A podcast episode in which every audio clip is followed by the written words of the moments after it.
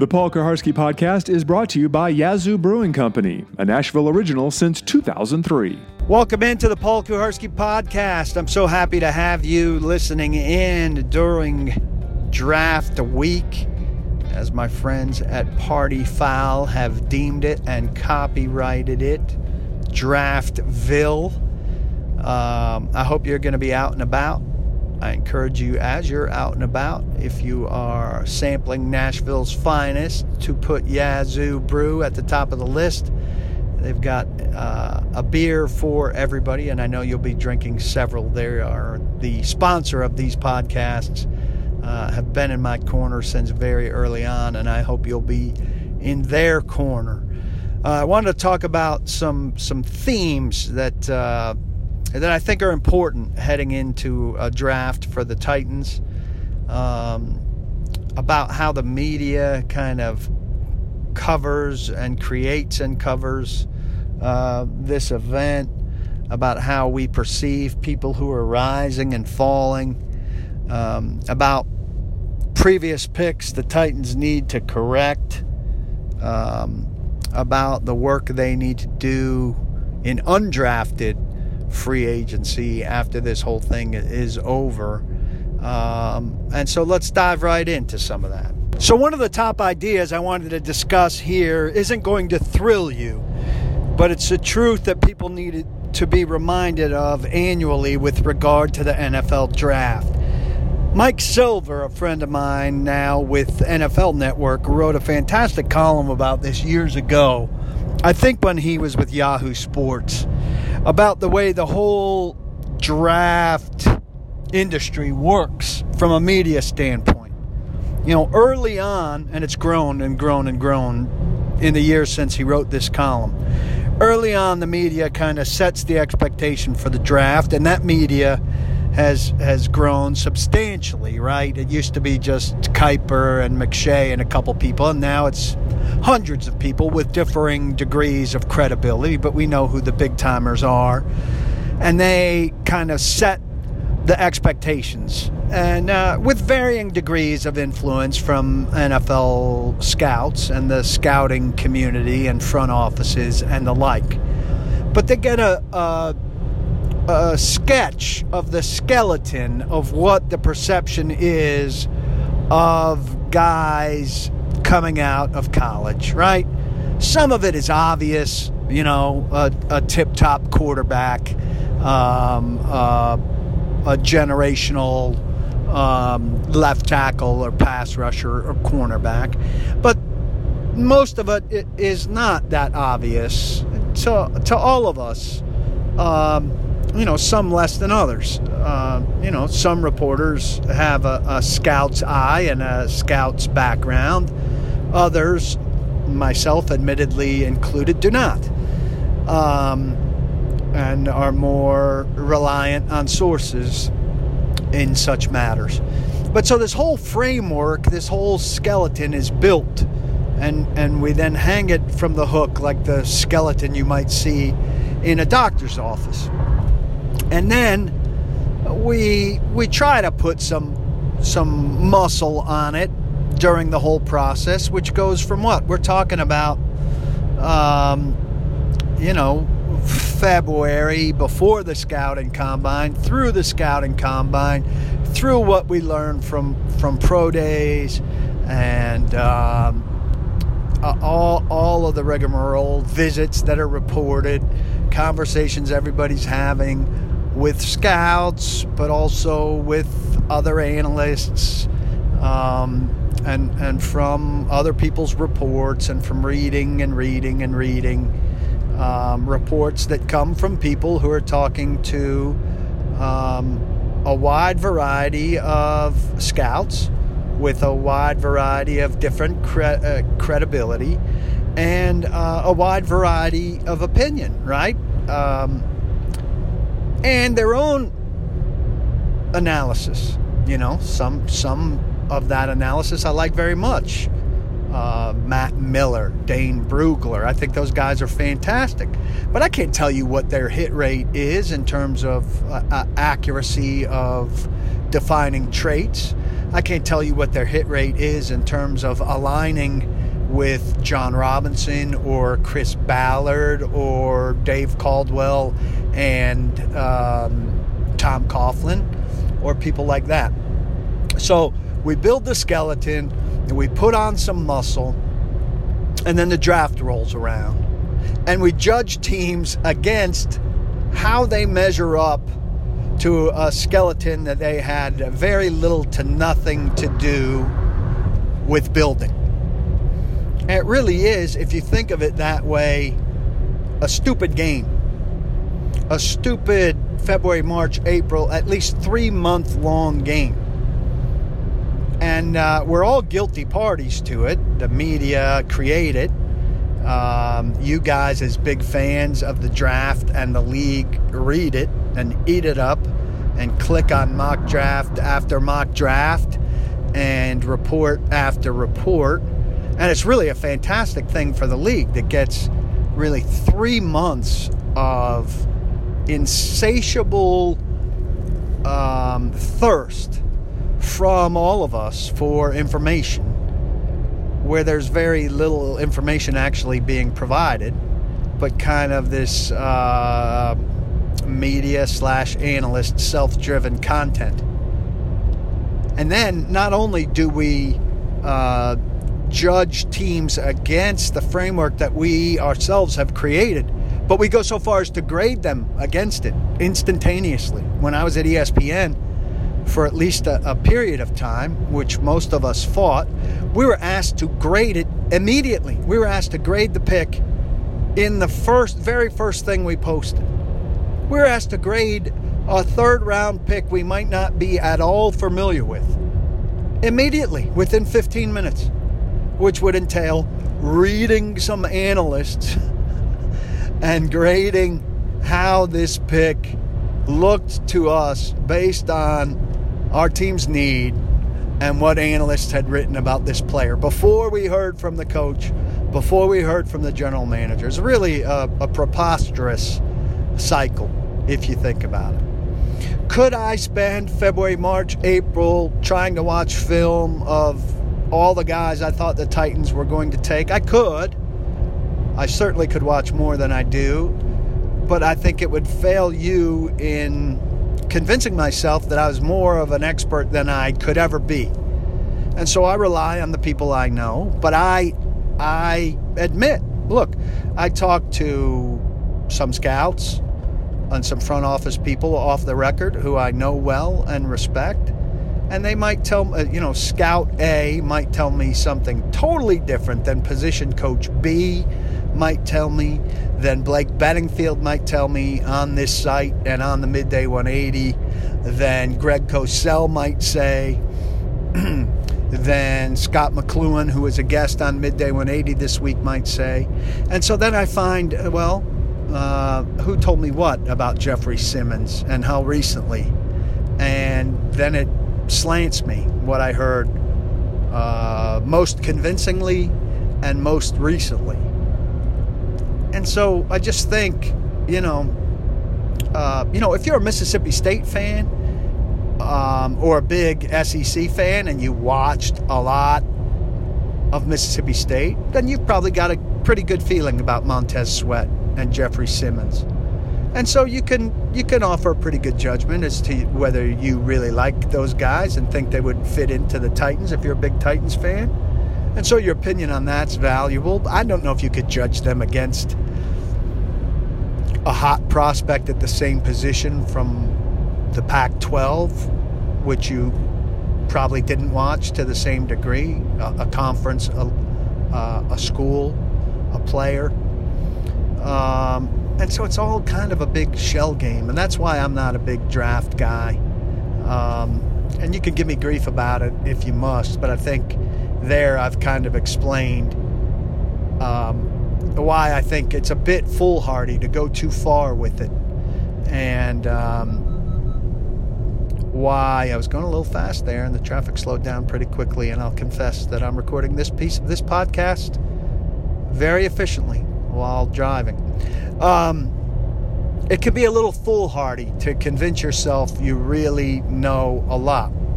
And even if you are, the stars align and you line up with what the Titans do, and let's say you see things the way John Robinson sees things, and you hit 2 of his first 3 picks, and you say, look, I knew exactly what the Titans were going to do. Then we're still going to wait 2, or really we should wait 3 years to see how good that guy is and to see if he pans out. And as a Titans fan, you're certainly hoping he does.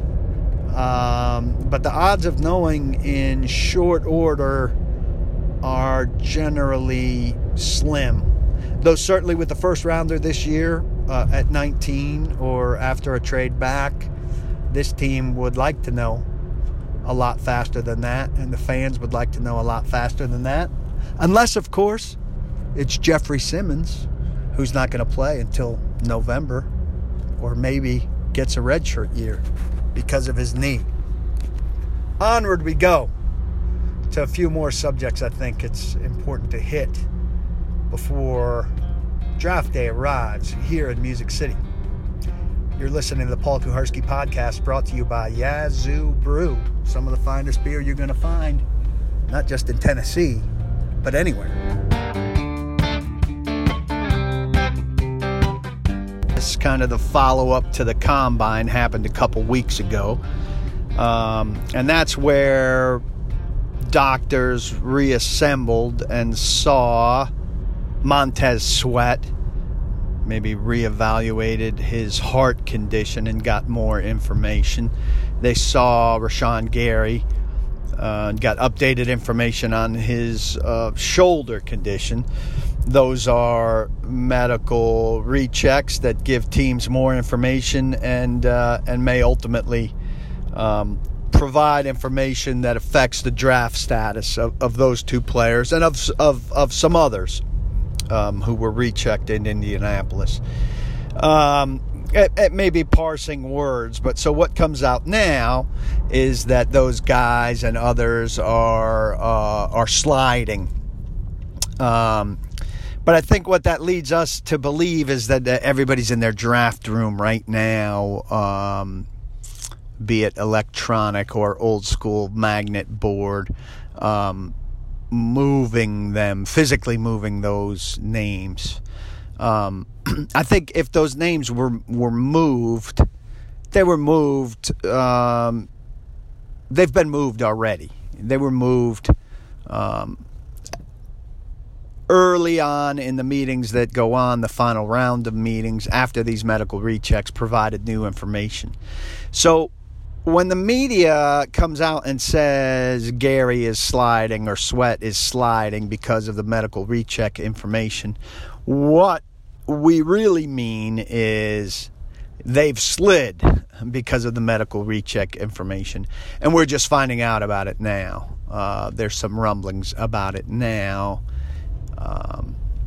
So that's something to keep in mind. I think we tend to think when we find out about something, when we start to hear about something, that it's happening right now in real time, because most of the news that we report tends to be pretty current, present tense.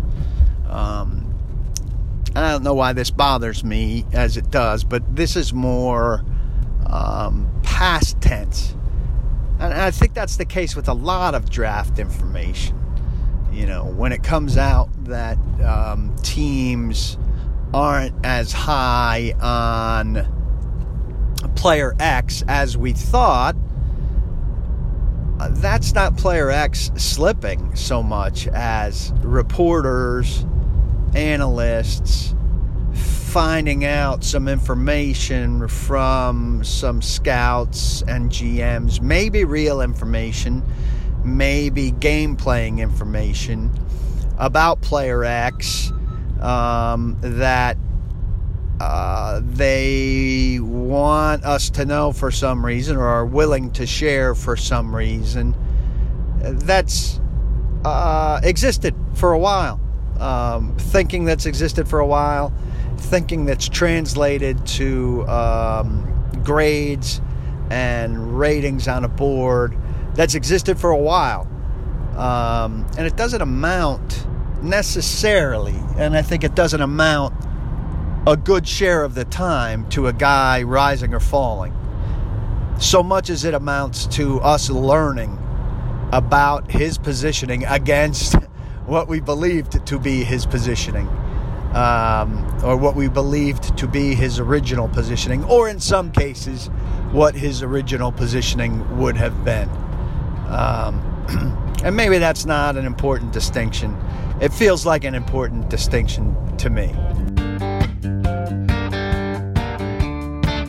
So as the Titans go into a draft, you think a little bit about who they're looking to replace, right? They're depth guys that need to be replaced, and that's part of the reason I'm against any kind of trade up after a 4-pick draft that only put 3 guys on the roster. They need to fill out some depth and replace some bottom-of-the-roster guys with players who are a notch better. But you look at guys they're trying to upgrade on or replace. You know, there's no clear-cut right guard that they're trying to replace. I mean, Josh Klein's gone. That's the guy they're trying to replace at right guard. That outside linebacker, they're trying to replace Derek Morgan, who was a first-round draft pick and had a reasonably good career, 9 years. They're trying to replace Brian Arakpo, who was a pretty good free agent signing, who's retired. You know, and so they failed with Kevin Dodd, who was a first pick of the second round, who, you know, in what's looking like a terrible second round where they had 3 picks, and he obviously busted. So there's a hole that they shouldn't have that they're trying to fill. You know, I'd say they're trying to upgrade on Taywan Taylor and let him, a third-round pick, fall more into a role befitting him. They're trying to upgrade on a fifth-round pick, Tajay Sharp, which isn't really a bad guy to want to, a bad guy to want or need to upgrade on or replace. He's a fifth-round pick going into his 4th year. You know, if that guy turns into a second contract player, it's a real bonus. So there's no crime in getting 3 or 4 years out of Tajay Sharp and that being it. That one I don't feel particularly bad about. You may know where I'm heading here. Austin Johnson did nothing last year. That's a second-round pick. He's going into his 4th year. That should be a guy who's on the verge of an extension. And instead, he's a guy that I think could very well be replaced in the starting lineup by a first-round draft pick. Or if not a first-round draft pick, a draft pick. But, I mean, a lot of these draft candidates, these defensive line draft candidates, would be Austin Johnson. You know, Jeffrey Simmons, you'd have to wait on his ACL to heal, but he'd be a huge upgrade over Austin Johnson, who Mike Vrabel repeatedly defended publicly last year, but who didn't sniff the quarterback with any regularity, showed no fire, wasn't the least bit fearsome, and just looked like a guy who was almost disinterested to me. I'm sure he's not disinterested, but the way he played struck me as almost disinterested. So I just, to me, he's a guy I circle on the roster that I'm really dissatisfied with. I really need to see an upgrade there. I know the Titans talk about the guys on the defensive line outside of Casey, which in a starting base are Johnson and Daquan Jones, who also wasn't very good, but who's got $7 million guaranteed in a unreasonably structured contract. Those guys, you know, they talk consistently about how they have to sort through play action And it's a difficult thing to do, and they can't be expected to get to the quarterback and produce the kind of sacks that I'm looking for. And Vrabel jokes with me about my expectations for them and how I'm so sack-centric. And I joke back with him that there are plenty of plays on first and second down that aren't play action, where it's perfectly fine for those guys to go and touch the quarterback. Just touch him. Touch him. See what happens if you go touch the quarterback on those plays. I think there are a lot of defensive linemen in this draft who could conceivably go touch the quarterback on first and second down and even earn the right to be on the field in that nickel package as one of the four functional linemen with Jarrell Casey and two outside linebackers who are up on the line. Chasing the quarterback where there's maybe not some play action to have to sift through as if it's rocket Scientology. So those are course corrections that you have to make when you're fixing a pick like Austin Johnson, who really makes that second round bounty from the I call it the Marcus Mariota trade, from the trade with the Rams, because the Titans had Marcus Mariota and didn't need that high pick, number one pick. They could trade back, and the package that they got wound up being Jack Conklin, who's a big question mark, Derrick Henry, who's a question mark. He played a great quarter of the season, but those 3 quarters of the season have a lot of weight. Kevin Dodd, who's out of the league. Austin Johnson, who I'm looking for them to replace, and I'm pretty sure they're looking to upgrade on. And then some smaller bits and pieces. So the Titans finished last season with several players on their roster who I am not certain would have been on another NFL roster if they were free to have been signed by other people. Matt Dickerson, Aaron Stinney, Darius Kilgo. The first two of those guys, undrafted rookie free agents that the Titans kept on their roster out of camp. Not often active. Hardly played. Kilgo was a bottom of the defensive line group guy. Played some. But these are not very good players. It's nothing personal against them. Stating facts. The Titans had a thin draft last year. 4-man draft with only 3 guys making the roster once they cut Luke Falk, who they wanted to get on their practice squad, but who got picked up by the Miami Dolphins. This is a big reason why the Titans need a big draft class this year. Currently they have 6 picks. I wouldn't object to a trade down. That's not a predetermined decision they're going to make. It's going to be made on who's available for them. But you would think with later round draft picks, they would be able to get guys who are more coveted by other teams in the league than players like Dickerson and Stinney and Kilgo. And that's what I want to see.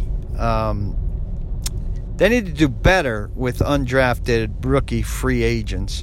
Here's a preview of something I'll write on Sunday that I've talked to John Robinson about. But they've now shelled out giant contracts to Malcolm Butler, who was an undrafted rookie free agent and gave the New England Patriots 4 good years, and to Adam Humphries, who was an undrafted rookie free agent, a tryout player who had to earn undrafted rookie free agent status. He had to earn that contract from the Tampa Bay Buccaneers, and then got a big contract from the Titans this offseason. John Robinson, familiar with both of those guys from having been with those organizations, he needs to now find those guys with the Titans and get those first contracts, get those first 4 years out of a Butler and out of a Humphreys at bargain basement prices before it's time to sign a Butler or a Humphreys to a second contract. And with apologies to Matt Dickerson and Aaron Stinney, based on first-year contribution, I don't think I'm alone in looking at them and wondering if they're NFL players, and hardly seeing guys who are going to turn into Malcolm Butlers and Adam Humphreys at their respective positions. They look like practice squad guys with a chance to develop, who instead were occupying roster spots on the 53. So I think the Titans with later round draft picks can do more to enhance their roster and enhance their depth, and maybe conceivably kick guys like Dickerson and Stinney down to the practice squad, or at least put them in super competitive situations. Replace a guy with more experience. I think Kilgore's going into his fourth year. Replace a guy like that with a better player. Or I don't know what happened with Brent Urban upon his visit. Maybe they had him in and will be ready to sign him based on what they don't get in the draft if it doesn't fall the way that they want it to. But it's time for John Robinson to start finding some of his own undrafted gems. A guy who 4 years from now, another team's going to be salivating over and wanting to sign at a price the Titans don't think they can match, the way New England didn't want to pay Malcolm Butler what the Titans did, the way Tampa Bay couldn't pay Adam Humphreys what the Titans did. That's the spot you want to be in.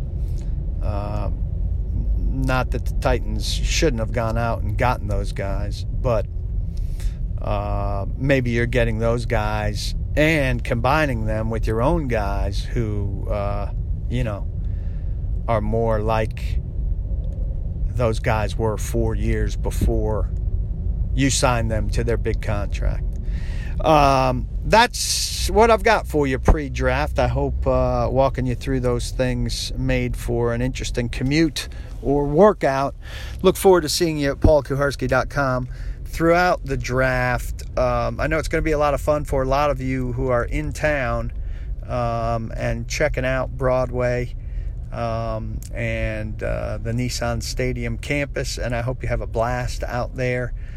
For the vast majority of it, I will be bunkered down in Metro Center, where the Titans facility is, because that's where the decision makers are. And like for every draft before it, I want to be where they are. And so I'll be hearing from John Robinson and Mike Vrabel after big decisions are made, and asking questions.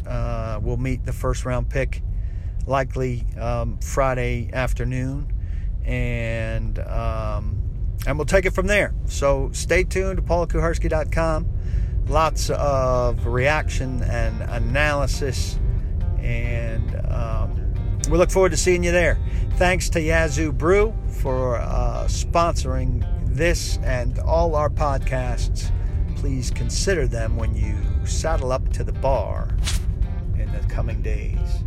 The Paul Kuharski Podcast is a joint production of PaulKuharski.com and Vocal. For more information and more programming, please visit vocalnow.com. That's VOKAL now.com.